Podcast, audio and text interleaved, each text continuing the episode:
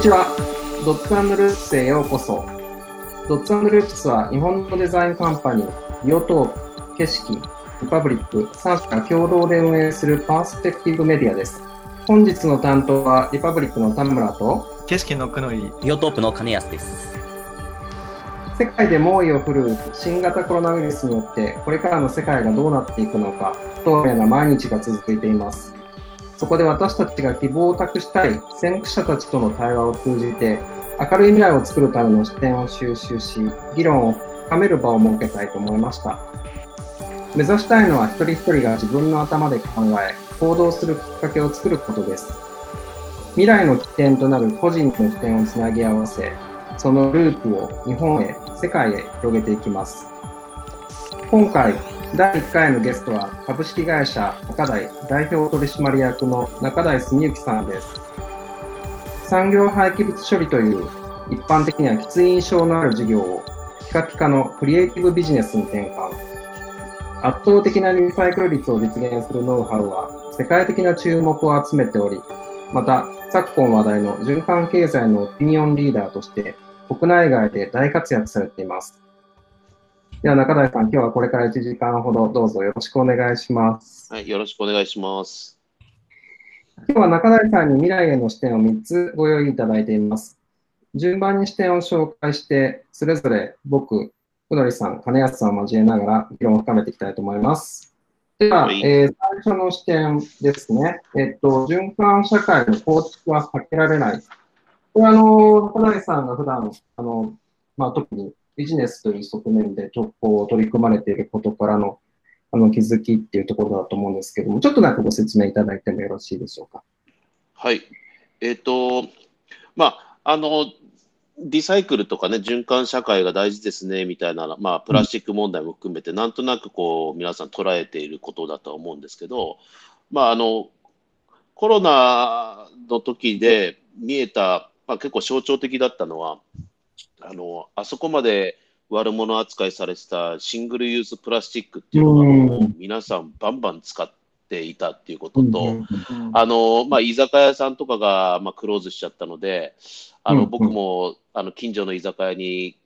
テイクアウェイでお持ち帰りしに行ったんですけど、うんうん、あの自分の鍋と皿持ってったら拒否されて、いや、全然だめですと、持ち込みだめですって、でもこの容器使ってくださいっつって、一個一個全部こうプラ容器に入れられて、一つ一つ袋に入れられてっていう状態で、あのま、多分町のゴミステゴミステーションも山ほどになったと思うんですけど、はい、あの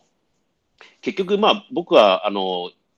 ちょっとプラスチックの問題も含めてですけど、ちょっと行き過ぎてたよなっていう気がしてて、全部悪者じゃなくて、適材適所っていうところがあって、で、まあ、今回は衛生面のことを考えると、まあ、えっ、ー、と、プラスチック容器を使うことで、えっ、ー、と、感染拡大を防ぐっていうことがあったわけなので、まあ、その衛生面の方を取った、まあ、日本の場合、日本というか世界全部それが非常にこう注目された時だったので、あの、すべてこうダメとか全部いいとかっていう両極じゃなくてあの、適材適所で物を使う時代になっていくなっていうことをちょっと想定したときに、あの今回のプラスチックは全部リサイクルすればいいのかっていうとそういうちょっとウイルスが関連してるのでやっぱり焼却した方がいいよねっていうフェーズがあって。だけど我々が使ってるいわゆるその普通のわゆるプロダクトですよね。製品については、あの断捨離で皆さん山ほど捨ててきたんですけど、あのうちの工場全然止まらなかったんですよ。断捨離しまくったと思うんで、その時は我々は基本的に全てリサイクルをかけたっていうのがあって、結局、あの、見えたのは、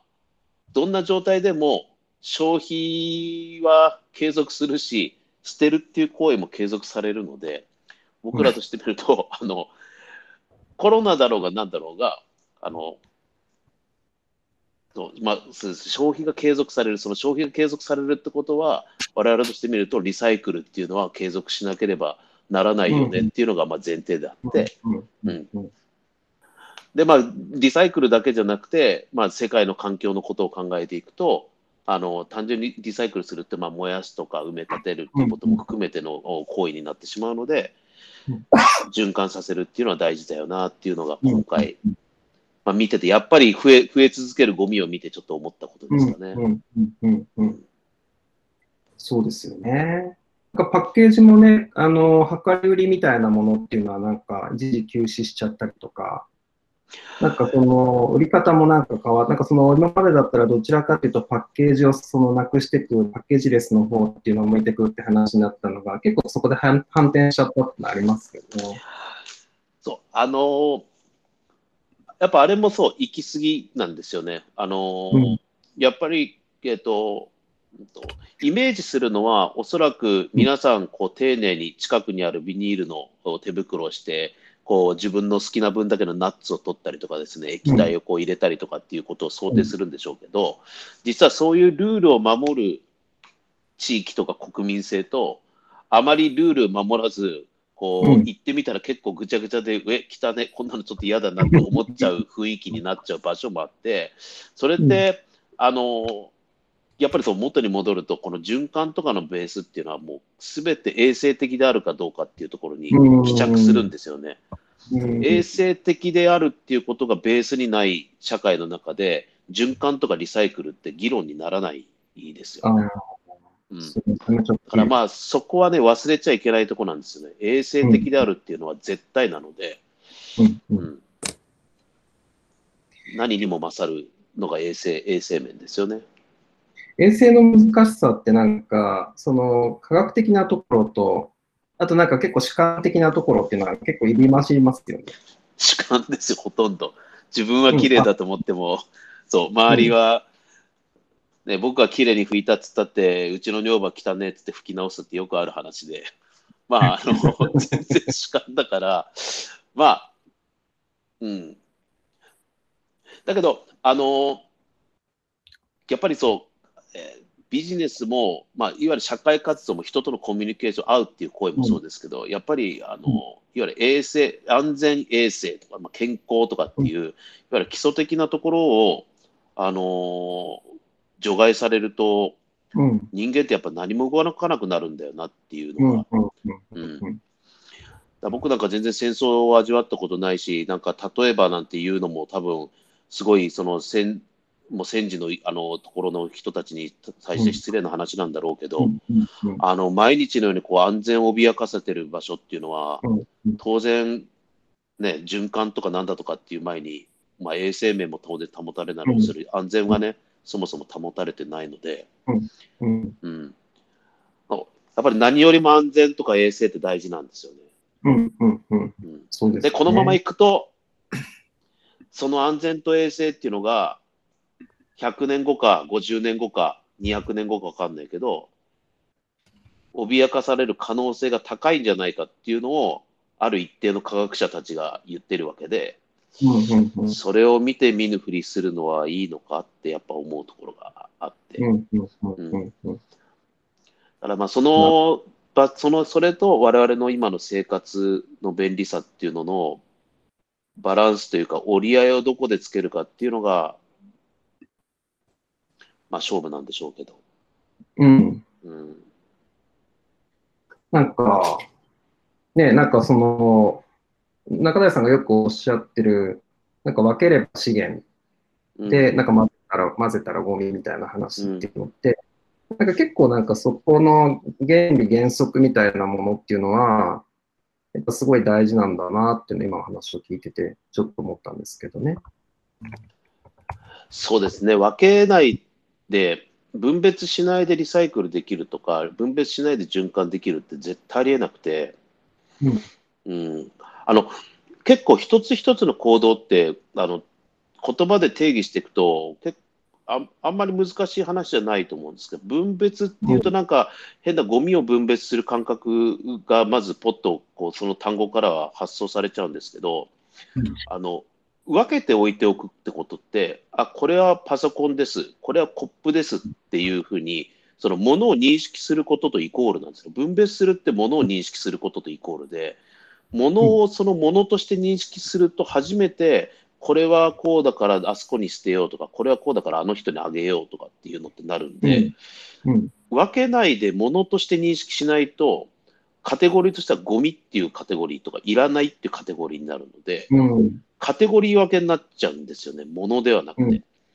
で、僕らの会社のリサイクル率が高いっていうのは、実はそこが一番のキーポイントで、うん。カテゴリーで分けると、リサイクル率って実は上がらないんですよ。ほそれは意味としては、これは金属くずとか、これはプラとか言ってやるう。と、実は上がらなくて、うん。えっと、キャップです、ボトルですって言って、うん。そのものを指定してってあげたあげくに、あキャップとボトルはあ違うんですけど、キャップとボトルはあ同じ素材だねとか、あうん。フィルムとボトルは同じ素材だねって言って、一回ものとして認識したものをカテゴリーとしてまとめていくっていう感覚なんですよね。だからその一回ものとして認識してあげてからカテゴリーに戻すっていうことの行為をしないと、ものを循環させるって実はすごく難しい。うんあわからない人たちは、まず自分たちの身の回りにあるものを大きくカテゴリーに分けようとするんですけど、カテゴリーに分かれたときは、まあ、よく僕らはよく言ってますけど、情報がまるでない状態なので、あなたの言うプラと私の言うプラは違うんだっていうのが入るので、主観の問題なので、なるほど。それはね、情報が、あの伝わらないから、うん。うん、物のやり取りはできないので、なかなか流通はできない。なるほどね。だからそうの循環もリサイクルも実はそれはすごく難しいんですよね。うんね。そうだから今そのうんうんはい、どうぞ。あの認識っていう言葉が出てきて、あのすごく納得感を持ってお話を伺ってたんですけれども、今おっしゃったそのカテゴリーで分けるっていうこことの認識を変えていかなければならないんだっていうことっていうのは、何かこう、中西さんがあーリサイクルのビジネスをされる中で経験的に気づいてこられたことなのか、あるいは何かこう、哲学的な思想みたいなものが、あ中西さんの土台にあって、そういうことをこう感じられたのか、すごく興味深いお話だなと思って伺ってたんですけども。あの、えっ、と、経験ですかね。あの、私が、その、初めに、えっ、と、このビジネス始めたときは、えっと、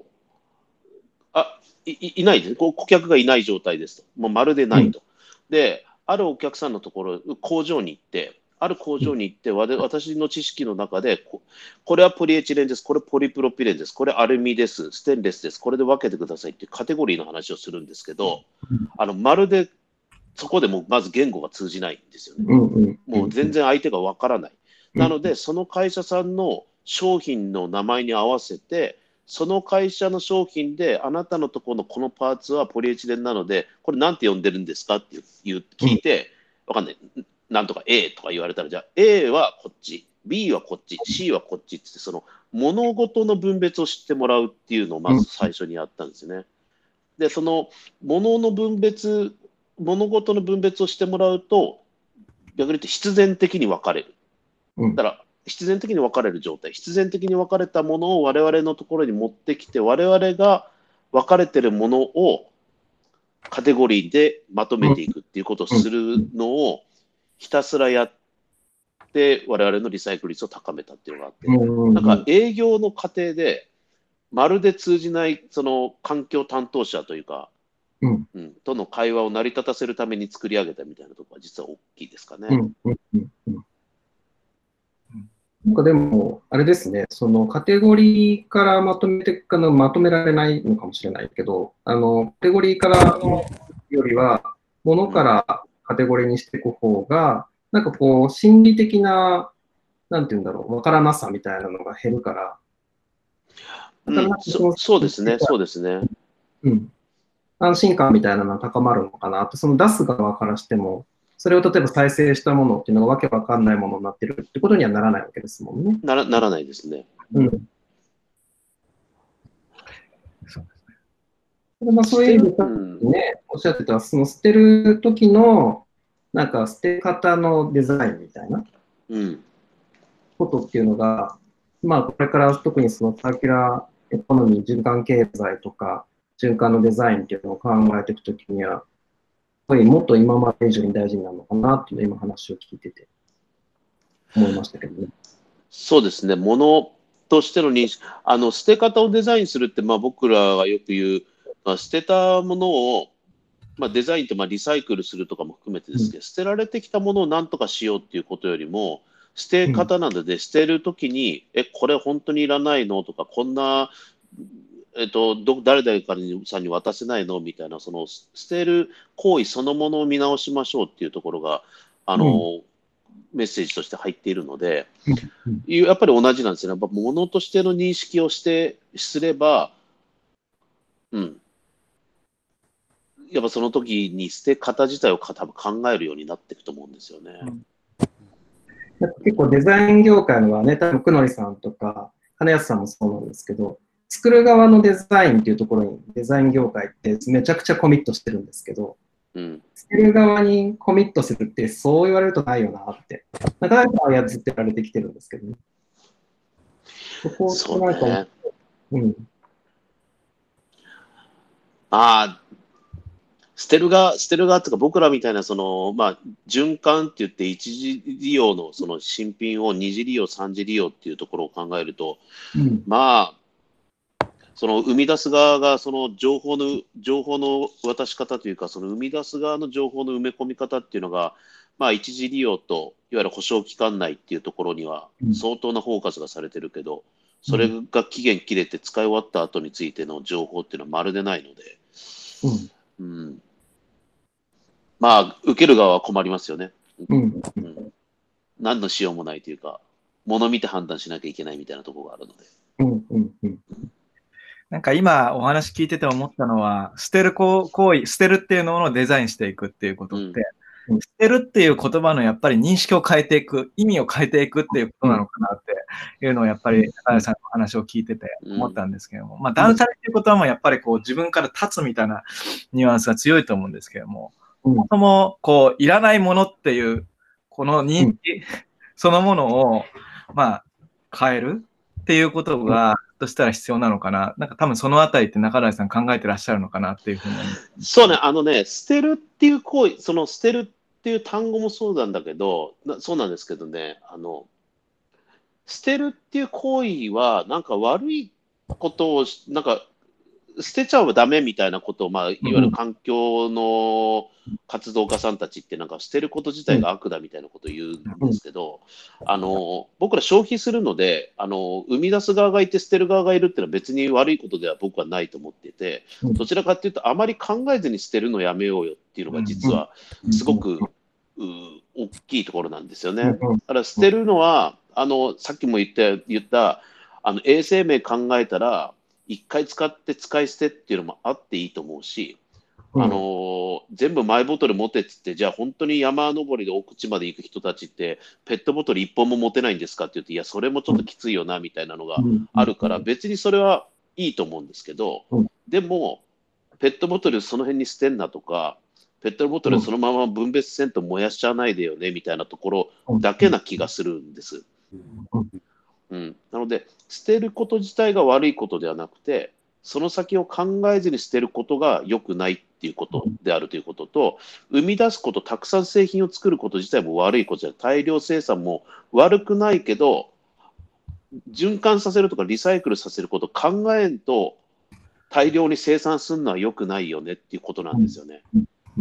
だからまあ、とにかく捨て方がわからないもの、自分たちの商品の後始末の仕方がわからないものを生み出すことはかなり躊躇してほしいっていうのが僕はまずあって、だけど最悪、いや技術革新は捨て方よりももしかしたら早いかもしれないので、最悪生み出したとしても、その商品の寿命が終わる5年先ぐらいまでには、自ら後始末の仕方を考えてくれっていうのはやっぱ思いますね。そう。伺いたいなと思ったんですけど、まあ、先ほどのそのプロセスとか、まあ、流れみたいなものその生産されてから何かが出来上がるまでの流れみたいなものが見えていない。その分からなさみたいなものが感覚のズレを引き起こしていくっていうのはすごく、あの、納得感、まあ確かにその通りだなと思いながら伺ってたんですけども、あの、捨てるっていう声が悪いわけじゃなくて、考えずに捨てるのが良くないんだっていうお話があったと思うんですね。で、その中で、例えば、まあ、人々の認識を変えていくために、それこそデザイン、まあ僕らデ デザインを武器に、ええービジネスをしていたりするんですが、デザインとかクリエイティブができることって、どんなことがあるのかなっていうのも、ちょっと中台さんに伺いたいなと思って。で中台さん自身も、やっぱり、あの、早い段階から、その、デザイナーとか、アーティストとうんコラボレーションしたり、えーそういうことを通じて、えーまあ、リサイ、ゴミを使って何かを作ったりとか、そういうえー発信みたいなこともされてきたんだと思うんですけれども、デザイン、クリエイティブがに何ができるのかっていう意味だと、どうお考えでしょあと、たくさんあるんですよね。たくさんあるんですけど、まず、えっと、とはいえ、すごい頑張ってチャレンジしようとしても、最大のハードルは、まず、えっと、企業が素材をそのまま使っていいってあんま言ってくれないっていうところで、う。もうそれはね、本当にきついんですよ。あの、うんこんなに面白いものがたくさん入ってきてて、これ使っていいですかっていうと、いや、と機密なんで、今回粉砕してもらえますか？みたいなのがあって、なかなかその生身で使わせてくれないっていう背景がありますと。あるんですけど、もし使っていいですよっていうのが前提にななってくる、まあ、これは僕らが頑張ってるんだけど、なってきた場合、あの多分ですけどな、なってきた場合、なるためにもっていうのもあると思うんですけど、えっと、オタクタが捨てたものっていうのは、実はこんな使い方ができるんですよとか、こういう姿に変わるんですよっていうところの、えっと、クリエイティブさをダイレクトにこう当ててってあげるっていうことが多分一番インパクトがでかいんじゃないかと思うんですね。なんか理屈でこう循環のためとか環境のためとかいうことよりも、もうただただすっごいかっちょいいデスクになってるとかね。なんかもう、あすごいこんな使い方でなんかインスタレーションしてくれたんだみたいなのが、あのー環境担当者はあまり響かないかもしれないですけど、いわゆるその上層部というか別のチャンネルに響くと、あのー少しは変わるんじゃないかなと思ってるところが、ぼ僕の中では今あってですね。えっと、中台でやってたリサイクル率を上げていくっていうことのフェーズは、実は環境担当とか、えっと廃棄物担当者が相手なんですけどうん、えっと今やってるそのモノファクトリーの方でやってる新しいものの使い方みたいなやつっていうのは、全然経営企画とか、まあ、ちょちょ全然今まで廃棄物と関係ないと言われてた部署とのコラボレーションの企画の方が多いんですよね、全然。うんうん。なので、その層に当てていくことで、自分たちの廃棄物をまあマネジメントするっていうふうになればいいなと思うんですけど、なかなかこれがもう数年やってるのに、こんなに仕事になってるのに超縦割りで、そこまでやってるのに工場の廃棄物だけはアンタッチャブルみたいなところがまだあるので、企業さんね。うんうんまあ、でもあの、新しい使い方をこうちゃんと,、えー、と見せてあげるっていうのがまあ一番じゃないですかね。うんかっこいいから始まるっていいいいですね。循環とかなんなんすべきではなく。いや、もうそもうそそっちです。もうビジュアルというか、もう見た目で、おお、すげえっていうところから、結構始まっちゃうパターンの方が多いですうんよ。そっか。なんかもっと聞きたいんですけど、ちょっと3つ視点をいただいているので、えっ、と、次にちょっと2つ目に移りたいと思ってます。はいえー、2つ目がですね、個性の分だけ広がる経営と。でこれはまあ、あの、特に企業の働き方、今のお話の中で中台とモノファクトリーがちょっと違う方向を見て、あの、ビジネスをしてるって話も、ね、していただいたんですけれども、なんかこの、今回の、あの、特にコロナショックっていうのを受けてですね、なんかどんな、あの、この違いとか、まあ、これからのなんかこう、経営のあり方っていうのについて、中台さん考えられたのか、ちょっとお聞かせいただけますか？はい、これはこのコロナが始まって、えっと在宅の勤務があって、リモートでっていうのがあって、まあ、我々も当然それに対応するように動いたんですけども、あの中台の現場っていうのはその廃棄物が入ってくるので、あれをリモートでするっていうのはちょっとなかなか難しくて、あのまあそう。みんなあの来るしかないんですよね、来るしかない。で、まあうん。来ましたと。で、まあその現場の今度マネジメントする側も、やっぱり物を見て、その物をどう処理していくかとか、それに単価付けいくらにするかっていうのがあるので、物をこう、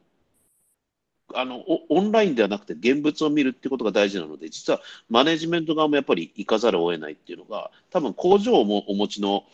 経営者とかあマネージャーっていうのは、多分行かないでなんとかってちょっとなかなか難しいだろうなという片方、ままず1個あって、ただ一方で、えっと、いわゆるそのそのリサイクルではない分野の新しいものの使い方をこうやるビジネスをやってるモノファクトリーの方がっていうのは、あの東京都内も含めてほとんど止まってたので、まるで仕事がないと。で、そうすると今度そっちは全然、えっと、リモートで大丈夫なんですよね。うん、で、どうもその、その時にこう世間の人たちというか、まあ、メディアも言っててこう、これからのオフィスとか働き方っていうので、そのままあのオフィスはいらなくていいんじゃないかみたいなところまで、あのー、議論がいっちゃったりしてたんですけど、ちょっとさっきののいわゆるプラスチックの話とかと同じで、やっぱり両極に行き過ぎるよなっていう、やっぱ僕はすごく気に、気がしていて、で、あの、現場の、ちょっとこれ、ここにちょろっと書いたんですけど、よくこうその頃からこう言われたのと、いわゆる人事評価のあり方で、そのメンバーシップ型ですか、ジョブ型ですかみたいな、なんか終身雇用があまり良くなくて、こうジョブ型にしてその評価をしていくべきだみたいな、そのいくつかの理理屈というか理論があいろんなところでまあ報道されたりとか、まあ、してる知ってる方も多いと思うんですけど、あの現場を持ってる会社っていうのは、そのプロセスだかこうフィニッシュだかっていうその結果を勝負するそのメンバーシップだろうが、ジョブだろうが、なんだろうが、現場には来なきゃいけないっていうのがベースであるので、あのそこのところを大事にしながら、あのいわゆるジョブ型というかそのリモートでできるところはリモートでできるっていうこうちゃんとしたこう選別の仕方っていうのが大事だと思うんですね。で、うん、その選別の仕方っていうのが実はあのどいわゆるどっちかに寄ったがために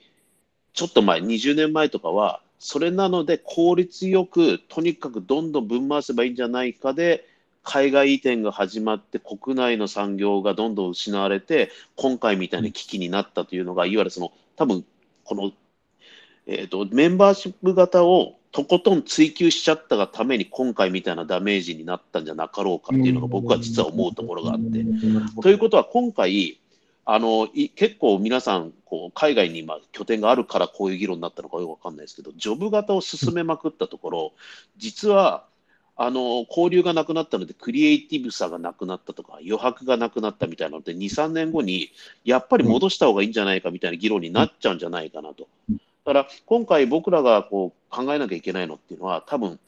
どっちかに行き過ぎたんですね。やりすぎてしまった。とことんまで追求しきってしまって、いいとこしか見なくて、悪いところを見ずに走り切ってしまったことに対する今回のいろいろな不都合なわけなので、うん、あの両方について僕らケアをしていかなきゃいけないんだと思うんです。うんうん、なので、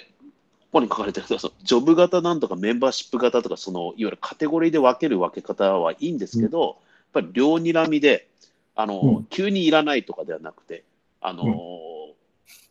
若干の中庸を取った状態でお互いのいいとこをうまく生かすっていう関係でこう経営をしていかないとまずいだろうなと。うん。うん。で、ここに書いてるその個性の分だけっていうのは、そういうその両輪をちゃんと睨んであげると、現場でこう地道にこう、聞くぞ破砕してるやつも、あの僕みたいになんかぐちゃぐちゃうんちくを言う人間も、同じフィールドの中にいるチームとしていると、幅がめちゃくちゃ広いので、いろんなやっぱこう知恵が湧いてくるんです、と思うんですよね。で、その幅の広さが、まあ、ちょっと次のトピックにも書いてるんですけど、多分復活力のこう源泉になってて、あのダメージ受けた後の回復力の速いチームっていうのは、多分その幅の広さがあのなせる技だろうなと思うので、ちょちょっとあえてここは、この個性の分だけ広げていく、あこんないろんなやついるよな、あの分だけ、どんどん経営の幅を広げていくっていうぐらいの経営の仕方をこれからしていかないと、まあ、立ち行かなくなるんじゃないかなというのが、ここに書いてることですね。うんうんうん、結構でも、それを、あのね、今、多分どちらかというと、なんか、ね、どっちを取るかみたいな話とかにね、どうしても、なんかなっちゃうんだろうなって思っていて、で、なんかそのバランスの取り方ってどうなんですかねやっぱ結構その経営者に結構寄るところっていうのが大きいんじゃないのかなっていう気もしていて。そうですね。うん。うん。経営者次第でしょうね、多分ね。うん。あの、ちょっとこ、文字ではちょっと、あの、うん下のに書いてますけど、結局、このメンバーシップ型っていうか、その終身雇用自体が悪いとか、そういううん。その雇用形態とかの話ではなくて、うん。あのそういう雇用形態で長く働いて、ふんぞり返ってしまってる方とか、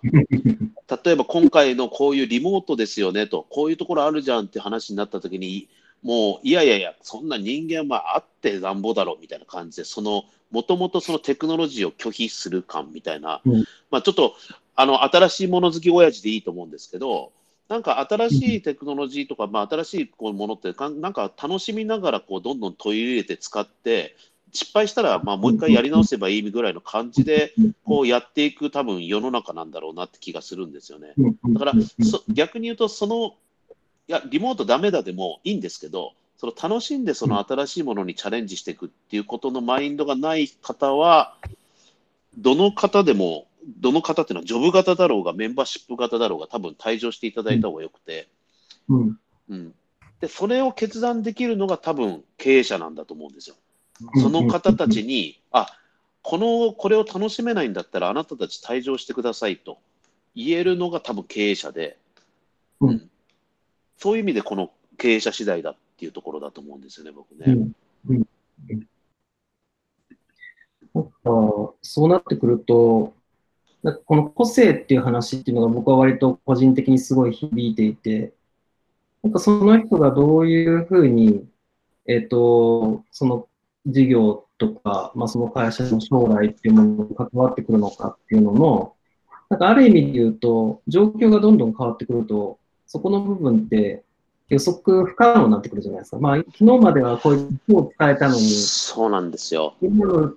なんか今日になったら使えなくなっちゃったみたいな話とかって結構ありますよね。うん、あの、そう、あの、これは、えっ、と、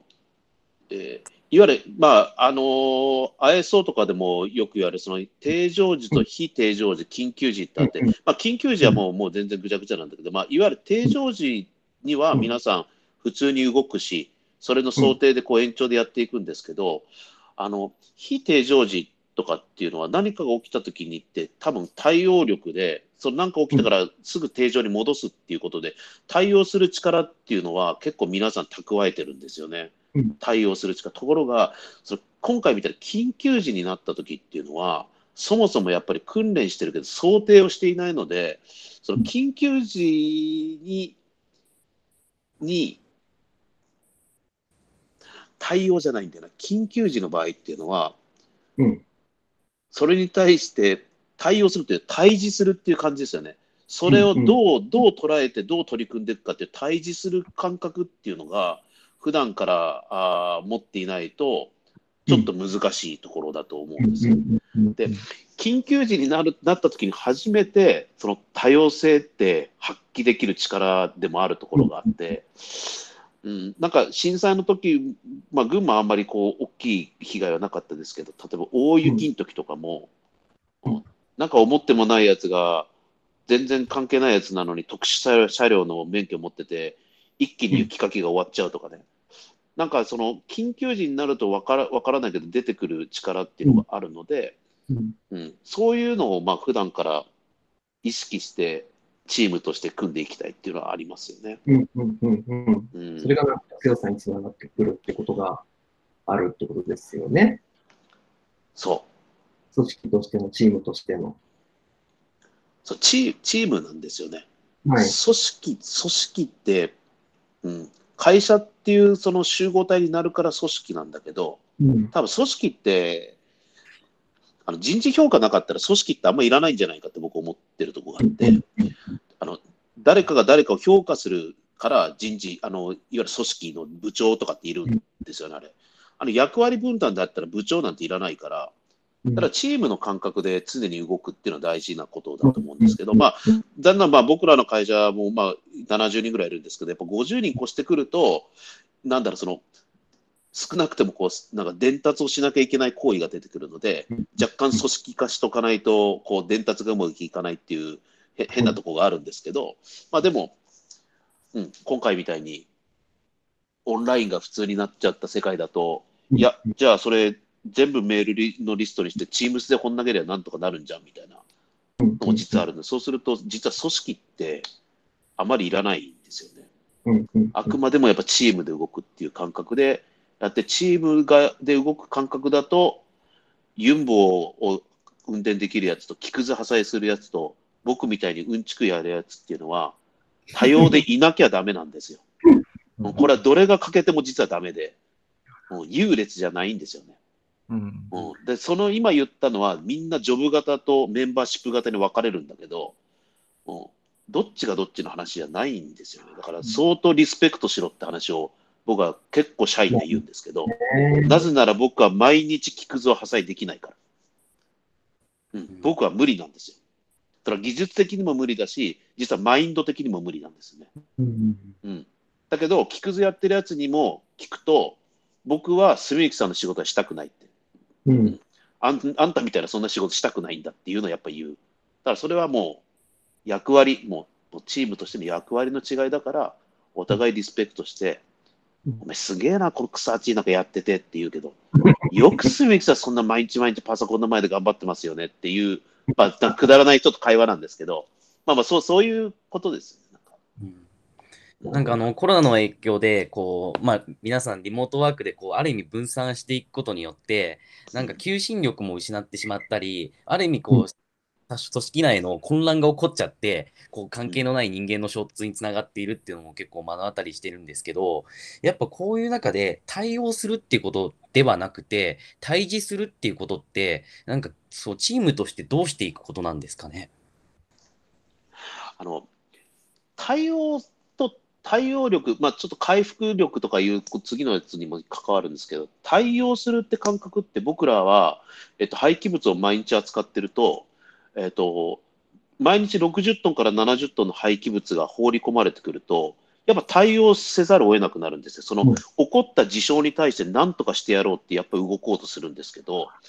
実はそれだと現状の打破は全然できなくて、いわゆること起こったことに対して何とか対応し続けながら1年過ぎちゃうみたいなことになって、実はその対峙するって感覚ってすごく大事で、えうん、そもそもこれゴミなのとか、え、そもそもこれこんな捨て方になっちゃうのかとか、うん。え、なんでこのタイミングで入ってくるように段取ったのみたいなところでも、うん。そもそも論にやっぱ持ってくっていうのってすごい大事なんですよね。だから対応する感覚っていうのは、やっぱりその定常時なんですよ。うん。定常時と非定常って、まあ、定常がちょっとずれた時のうん。感覚は対応力なんですけど、うん。対応力じゃ打破できない環境ですよね、今の社会とか、まあ、ビジネス環境って。うん。だからそのことお起こった目の前のことに対してそう対応するんじゃなくてきっちり対峙してあげると。え、うん。そもそも会社に来る必要あんの？とか、え、うん。この会議いるんだっけ？みたいなところを、うん、こんな会議こそ集まらんとオンラインでいいじゃんと。確かに。うん、でも、営業的な会話って、やっぱり会って喋んないと、うん。うん、相手の肌感とか、その圧が掘れないよな、みたいなのがあると、やっぱり合うと思うんですよね。うんだから、うん、オンラインでいいのかどうなのかっていうのは、多分そもそも、まあ、今よく言われてますけど、仕事を見直すっていう言い方を、業務を見直すってみんな言ってますけど、その見直すっていう意味は、そう、ゴミを毎日扱ってるこう僕らの感覚から言うと、廃棄物に対応し続ける仕事なんかやってられないんで、そもそもの物の流れ自体を変えちまわないと、うん。これは大変なことになるぞっていうのでやってきた感覚と全く一緒で、うん。やっぱそもそも論に戻って対峙してあげるっていうのが大事ですよね、多分ね。なんかこう回復力って聞くとどうしても対応するとかこれをなんとか乗り越えるみたいな捉え方でうん。感じてしまうと思うんですけどなんかうん。あらあのあえてこういうタイミングだからこそそもそもを疑って対峙していくことによってこれまで以上にこう想像を超えて回復回復をしていくっていうことなんだなっていうのをすごく共感します。回復力って、回復力っていうか、その回復をしようとする力って、はい。あの普段の準備というか、普段の蓄積で力がないと、回復力ってすぐできつかないんですよね。うん対応力って結構ギリギリなんとかこう、こう、こう、なんとかやりきったみたいなことがと、あるのかもしれないんですけど、で、まあ、あととにかくか対応力っていうのはね、ちょっと後手に回ってる感があって僕嫌なんですようね。んうん。絶対先手打ってんの相手じゃないですか。うん対応するってうん。そう。でね、はい、僕これもちょっとまあ話それるってあれなんですけど、僕、自分の職業っていうか、モノファクトリーとかやろうって思った時にも思ったんです、これ思ったんですけど、そう、いつも後手だよなって。うん捨てて初めてじゃないと動けないっていう。うんななんで廃棄物や常に後なんだろうって。うん先行けないんかっていうのはやっぱものすごく思いましたね。うん生み出す側って絶対先じゃないですか。だから楽しいんですよ。うん世の中になんか新しいものを訴えてあげようと思ってるから、うんそう、先を行くんですけどうん、廃棄物屋ね、いつも対応するんですよ。電話かかってきて、こうなったからなんとかしてくれ。わかりましたって、ど。そのうんやりきるのがなんか一番の美徳みたいなね。なんかもうね、気持ち悪いんですよ。なんか、うん相手のその手のひらから絶対に逃れることはできないんですよ。うんもう相手のフィールドで戦わざるを得ないんです。ううんんそう、嫌なの、それ。もう嫌だった。その感覚、ごめん、感覚論なんだろう、それ。もう全然嫌だ、この仕事ってやっぱ思ったの、そこがありますよね。すごいよくわかります。僕もメディアにいいたので、誰かをのお話を聞いて何かを伝えていくっていう感覚ってすごく今お話を伺って僕もそうだなと思って、まさに何か 生み出すっていうところに行きたいなと思って、わかる わかる。なんそうなんですよ。ところあるので、すごく共感しました。あの、ちょっと、あの、個性のところでもう一つ伺いたいなと思ってたのは、あの、個性の分だけ広がる系、えーまさにこれが実現できたら、あの理想的だなって思うんですけども、なかなかやっぱりこういうことを思ってながらできない会社とか、できない経営者ってたくさんいると思うんですね。中谷さん、あの、ご自身の会社で、えーまさにその個性をお経営につなげていくための工夫とか、仕組みとか実践例みたいなものっていうのがあったらぜひ教えていただきたいんですけども。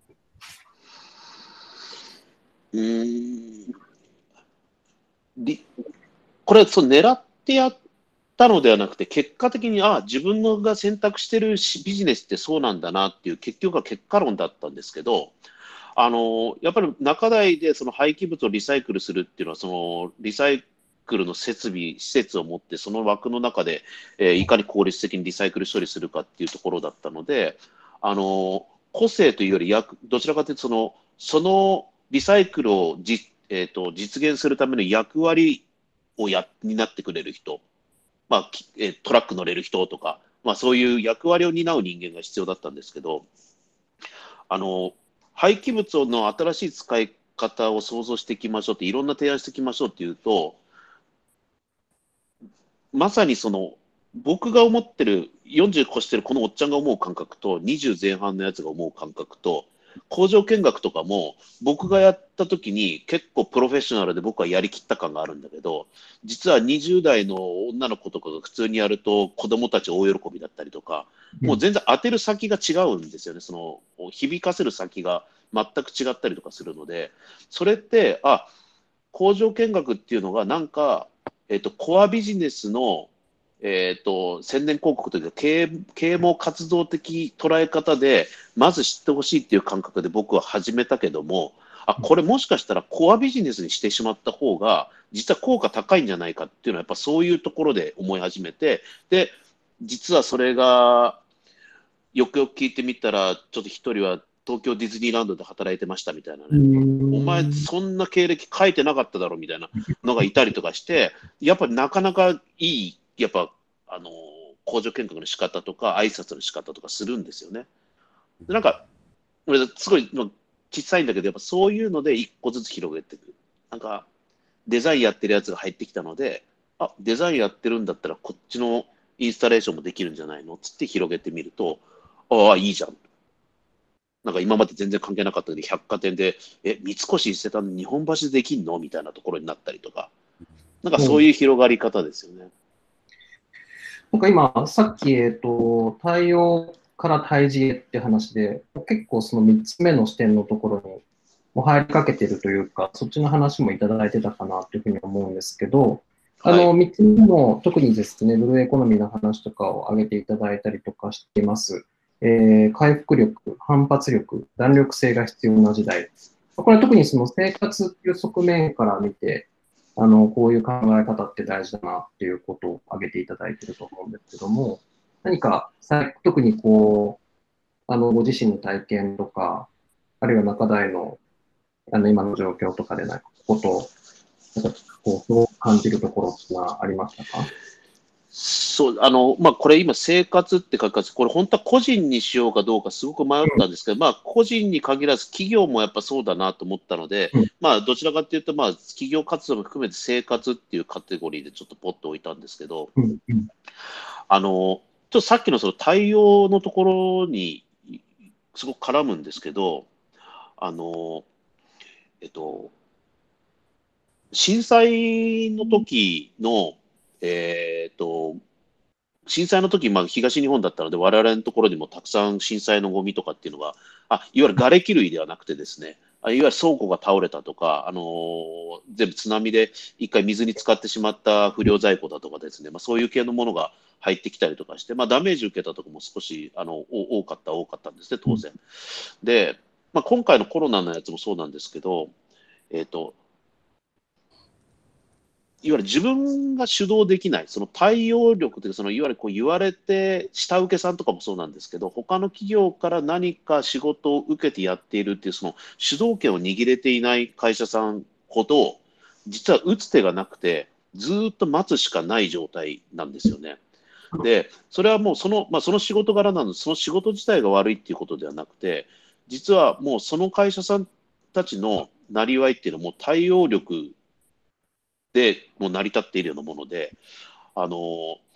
いわゆるまあ元請けさんとかまあ上のの会社さんが何を何個どいつまでにとかこういうスペックで作ってくれっていう技術的にもかなり厳しい要求だろうけどもそれにきっちり対応するっていうことであの彼らは成り合いををしてきたんだと思うんですけど、やっぱり同じで緊急時にそういう系列にいてしまう、いて、そっちにばっかり仕事を特化してしまうと、どんだけ対応力があっても、まるで無力なんですよね、もう。対応しきれるようなあの危機的状態ではないので、だから、あ結局、自分たち自身であの足で立って、自分たち自身でして、えーと、回復できるような土壌を作っていくっていうのがすごく大事なんだなっていうのを思ったんです。だから、まあ、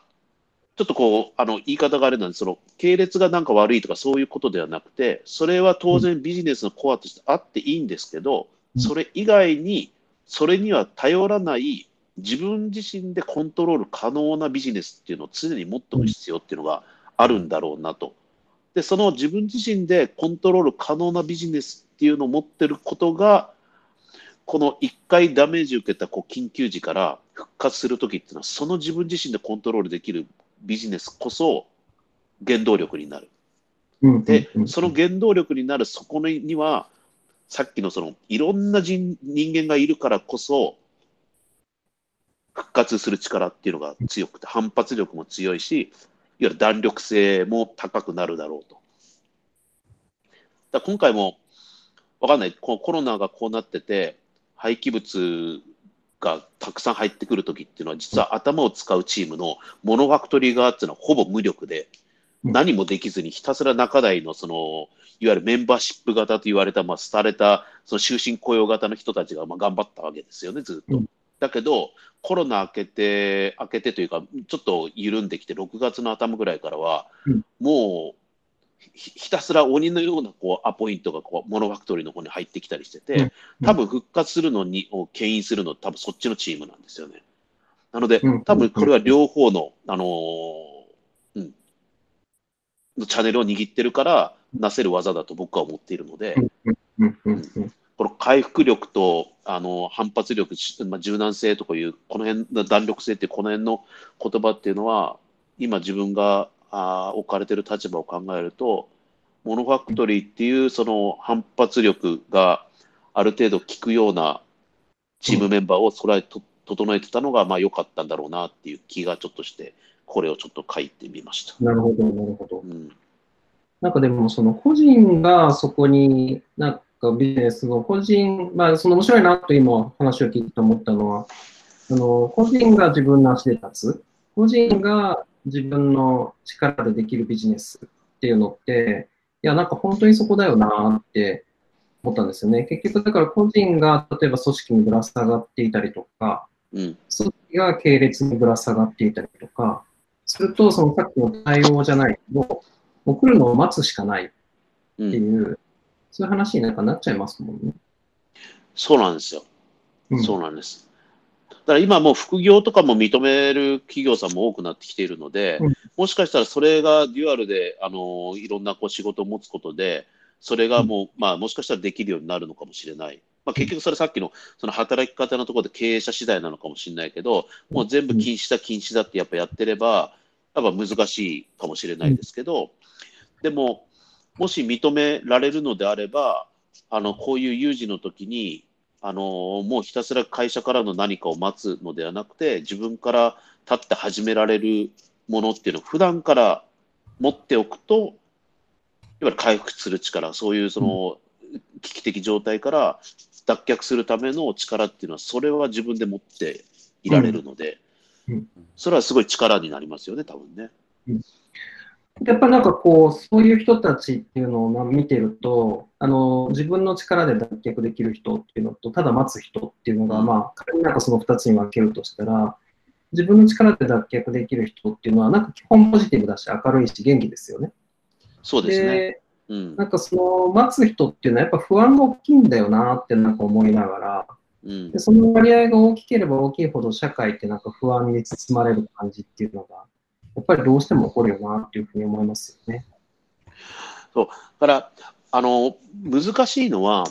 というところをずっと掘っていくと、結局、まあ、ベンチャーも含めてですけど、あまりその、いわゆるその企業側にぶら下がってる状態じゃないこうっていうのが、より推奨されるような感覚に多分、あの、タッツがなってってしまって、結局それがさっき言ったその両極のところだと思うんですけど、それは、その個人としてはそれがすごくう役に立つことだと思うんですけど、一方で、そういうマインドを持ってる経営者が増えてくれば、そのマインドを持ってる人たちっていうのは、僕なんか、ぼ僕なんかって僕はそうと完璧にそうかわかんないけども、ということで待つしかない、あの、いわゆる社員を3、40人抱えてることは僕は間違いないっていうふうにいつも踏んでいるので、その人たちに何か起こった時に、このタイミングで動いてくれっていう明確な指示が出せるように、普段から、えっ、と、準備をしておけるかどうかっていうのっていうのも大事だと思うんですよ。だから結局その時に、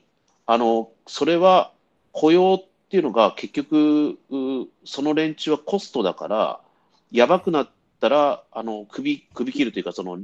レイオフでいいやっていう感覚とはままるで違って、両輪を持ってるっていうことを常に強みとして、企業として持っていれば、うんそこのところの、おいわゆる待つしかない人たちをひっくるめて、うんいわゆる回復力の源泉にすることはできるはずなんですよね。だからそれが多分今回のそのオフィスいるいらないのこうやつもそうなんですけど、すべてこうどっちかに寄りすぎてしまう。うん待ってる人たちのことを待ってる人たちで、その対応するしかない人たちが、もう厳選といるということを分かって、あの経営者たちは、皆さん在宅だって言ってんのかなって気がしてて、待つしかない人たちを在宅にしたら、待つから生産性落ちるし、あのいわゆるコミュニケーション取れなくなるんですよね。うんだからどちらかというと、その人たちは、来させてマネジメントするっていう方の選択を取らなきゃいけないから、その人たちは、来なきゃダメなんですよ。うん。だからそそこをちょっと履き違えてるというか、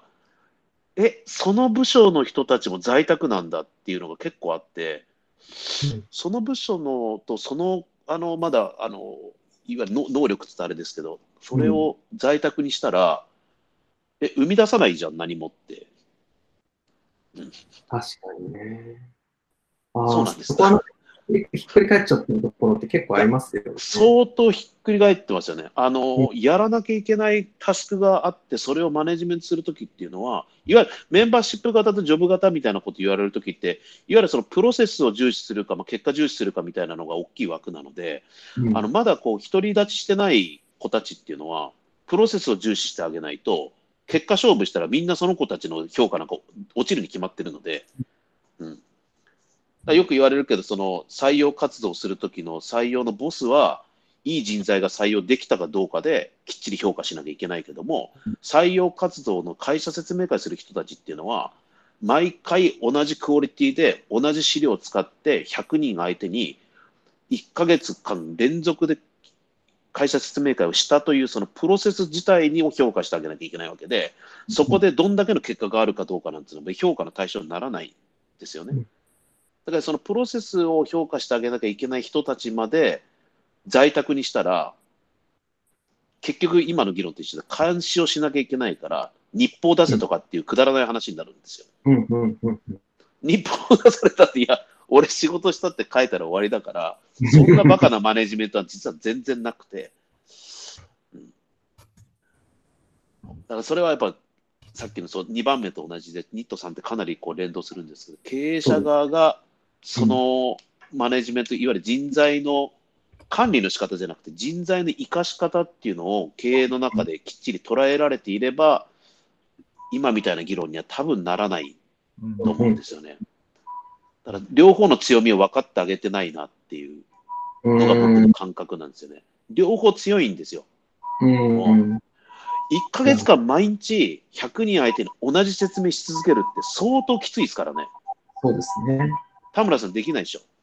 いや、絶対できないですね。前、前、変え変えようとなんか変えそう変え変え変えるんですよ。変えちゃダメなんですよ。でも、あのいわ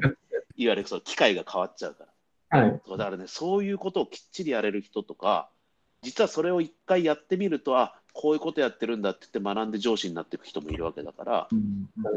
う。両方大事なんです。で、その大事さを分かってなくて、あいつ説明会やってるだけだろみたいなことを思っちゃう経営者は、もしかしたら、ロボットでもできるんじゃなかろうかみたいなことを思って、多分、うん、効率化を進めるってこと、まあまあ、一部いいのかもしれないですけど。なるほどね。なんか中台さんのこの、なんだろう、こう包容力というか、なんかこう、社員に対する接し方自体が、なんか攻めと守りのその組織のチームとしてのバランスみたいなものを、なんか生み出している一つの原動力なんだなっていうのをすごく感じました。うんうんうんうんうん本当ですね。これちょっと伺いたいなと思ったのは、まさにその中中谷さんの包容力とか寛容さっていうのはすごく、あの、僕も感じたんですけれども、お先ほどその待つしかない人をどうマネジメントするか大切だっていう話、すごく印象的だったんですけれども、やっぱりこの有事の中で、えーそういう待つ、人の重要性っていうことを感じてる人たちって結構いるんだと思うんですけども、やっぱりままたこのアフター、ウィズコロナ、アフターコロナの世界の中で、えーまあ、あーこう、通常に戻っていくと、おどうしてもその選択と集中とか合理化とか、経済性を優先してっていうところおに、まあ、回帰していく可能性ももちろんあるのかなというふうに思っていて、うん。その経済合理性と、まあ、余白とか遊びっていう言い方が正しいのかわからないですけれども、おなかなかその、直接的な経済を生まないけれども、役に立つ人とか、役に立つ事業とか、まあ、役に立つというか、ななんだろう、何か潤滑になったり、プラスになったり、そういう側面ってあるんだと思うんですけど、その経済合理性とその余白遊びみたいなものって、どう両立しうるのか、何か中谷さんが感じてらっしゃること。教えていただければなと思ったんですが。えーっと、ぼぼ僕らっていうか、そのいわゆるあのトヨタの生産方式とか QC に裏打ちされる、その効率的であるっていう、その僕らが今まで考えている効率的であるっていうことって、あの今考えると本当に正解なのかってあるじゃないですか。で、僕、今おっしゃった余白って、余白とか、その直接的にこう収益につながらないのこそが、結局はビジネスのコアだと思っていて、うんそ、そこが一番大事なコアだと思っていて、あの、多分、あの、2、30年前は、あの、直接的にこれをやるとこの、この効果があるからっていう、その直接的な投資って多分必要だったと思うんですけど、うんあの、ぼ僕の今の、えっ、と、いわゆる循環のビジネスとか、その環境のビジネスって、あの、ほとんど10年前とかに、あんまりよくわかんないけど関わった人うんと仕事をやっぱりしてたりするんですよね。直接的に何か考えてやったのってあまりないんですよね。で、それって、あの、余白とかもそうなんですけど、その志が同じであるかどうかってすごく大事なところだと思っていて、その、お直接的な投資、投資とかその効果があるっていうのは、これをやったらこの効果があるっていうのは、なんかその志っていうよりも、その方法論とかの方にどちらかというと特化しているやり方で、あの、志とは若干違うんじゃないかと。まあ、い一部入ると当然入ると思うんですけど、若干違うところがあるなと思ってて、余白のところ、余白、自分と今直接関係ないけど、いろんなこと考えようよねって言ってやってて、熟成されて、数年経った時に、あ、これだよねって、なんかどっかで腹落ちするとこがあって、その腹落ちした時に生まれるものっていうのが、なんか、これから世の中を動かすコアになっていくんじゃないかなっていう気がする。うん。なんか、多分それが、皆さんがこうよく言う、なんか、えっ、と、えシェアオフィスと、シェアオフィスだか、その、おシェアスペースだかっていう、その、ああいうことを、なんか直接的はないけども、いろんな人と関わって何かが生み出されるんじゃないかっていうことって、多分それを狙ってんじゃないかなと思うんですよね。だから僕、余白って、すごく僕は大事だと思ってるんです。すごく大事だと思ってるので、うんちょっとこ今回のやつも書いかあ書かなかった最後やめたのかな？あの、う ん通勤がなくなることで、通勤途中の余白が消えるよなっていうのはやっぱ思うんですよ。うん。うん、あの余白って全部まあそうそういうことで、あのーと日本の国内に地道な作業の工場がなくなるっていうことは悪くないことだと思うんですけど、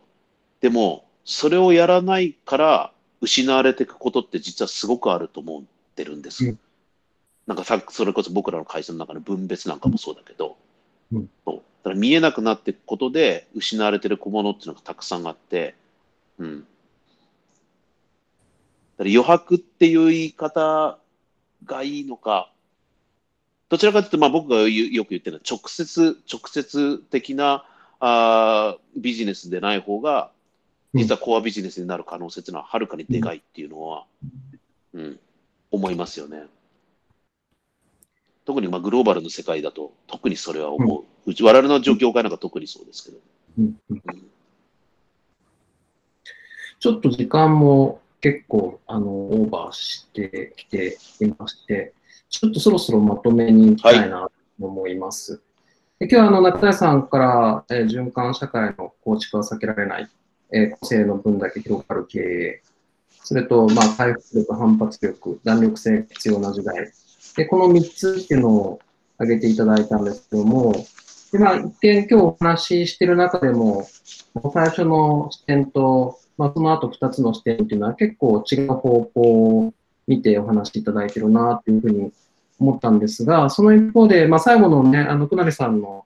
質問なんかに象徴されてたなっていうふうにの、そのくなりさんの質問への答えに象徴されてたなっていうふうに思うんですけど、やっぱりなんかこう、今の時代っていうのが、こう、特に変化がこうやってパンデミックだったりとか、災害だったりとか、まあなんかある契機をもとにして、社会全体の秩秩序とか、なんかそのルールみたいなのが変わっていくっていう時に、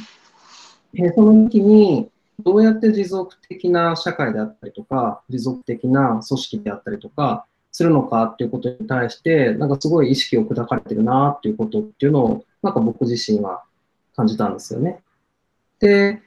そんな、この3つがまあつながって、その人の暮らしから世界経済までっていうのを、今までの常識を超えたものに変えて、なんか一人一人が自分の意思で社会に関わっていくことができるっていうようなきっかけっていうのをいただいたんじゃないかなっていうふうに思っています。はい。なんか、こう、中谷さんから、今日、なんかこう、いろいろ、まあ、中谷さんにずっとお話しいただいたということが中心なんですけど、振り返ってみて、まあ、こんなことがやっぱりちょっと大事だよな、っていうなんかメッセージってのありますでしょうか？うん。僕が、まあ、あのここにもちょっと対峙する要素が共存する社会って、あのコロナと共存するとかはもうよく言われてますけど、共存ってあのコロナとだけじゃなくて、今の話ってこう、すべてその、あの両極の、まあ、両極っていうそのあの表現がいいのか分かんないですけど、まあ、両極のことをすべていつもこう捉えていて、捉えるようにしていて、でそれをどっちかに寄っちゃうんじゃなくて、やっぱ共存するっていうことがすごく大事だなって思ってるんですよね。なので、あのまあ、プラスチックの問題も全部プラスチックが悪ではなくて、プラスチックのいいところとそうでないところっていうのをちゃんと冷静に見てあげるっていうこと。うんまあ、あのし人との働人の働き方っていうのもその人の個性っていうのをきっちり見ればあのみんなで集合でちょっと先ほどちょっと,、えー、と金安さんとかおっしゃってましたけどあの同じ釜の飯食った的な感覚が良ければ集まった方がいいと思うしあの、うん。オンラインで住むやつはオンラインで住めばいいと思うしっていうのとかも、なんかそのちゃんとこう適材適所というかそのちゃんとその個性を見極めてあげるってこと大事だなと思うので、うん、なんかあまりこう議論を寄りすぎない。うん。ちゃんとこう中央を取って、ちゃんと対峙してあげて、まあ、最後の話じゃないですけど、やっぱ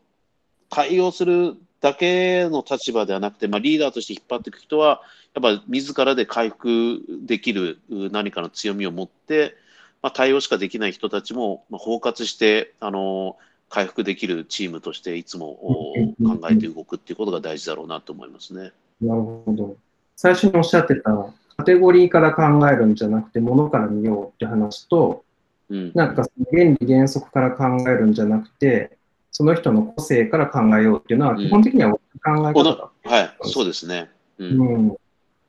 やー、それはなんかすごい、あの、気をつけなきゃなって今、僕自身で思いました。どうしてもね、なんかこう、割と、そのものを言う立場っていうことが多いんで、なんか原理原則からなんか言っちゃうことっていうのが多いなっていうのは、なんか結構そこはなんか戒めなきゃいけないなと思うポイントだなって思って。そう、だからやっぱね、現場って結構大事だよなって僕思うんですよね。あのなんか、いや、僕もね、いや、田村さんで言ってることすごいよく分かって、そういう感覚で物言っちゃうんですけど、ということで、いや、こういうふうにしようぜとか言ったけど、とはいえ、実は言ってみると、超汗かきながら、選別してるやつとか見ると、まうん。あ、ああは言ったけど、まあまあ、でも、まあ、やってるようなよくみたいなところに結構戻されたりするんですよね。うん。だからやっぱその肌感覚ってまあ大事だ、やっぱ現場持つって大事なことなんだよなっていうのが、まあ、今回も、まあ、まあ、常日頃思ってるんですけど、まあ、うん今回特に思いましたかね。うんうんうんそうですね。まあ、そういう眼差しを持って、まあ、これから社会とかね、人っていうのにあの向かっていくってことができると、なんかもっと幸せなあの未来になってくるかなというふうに思いますよね。うんはい。はい、ありがとうございました。すいません、なんかまとまらずベラベラ喋っちゃいました。ありいやいや、がとうございます。なんか、すごい、あの、いろいろと刺激を受けたし、あの、僕たちもなんかこれから伺ったことを元にして、どういうふうにデザインというものがあるかっていうのを考えていきたいなってふうに思いました。ありがとうございます。はい、ありがとうございました。ありがとうございます。えっと、ビオトープ、景色、リパブリック、3社が共同で運営するパースペクティブメディア、ロッツループス、えーいかがでしたでしょうか。えー次回は生き物カンパニーの、えー菊池真さんです、えーどうぞお楽しみに。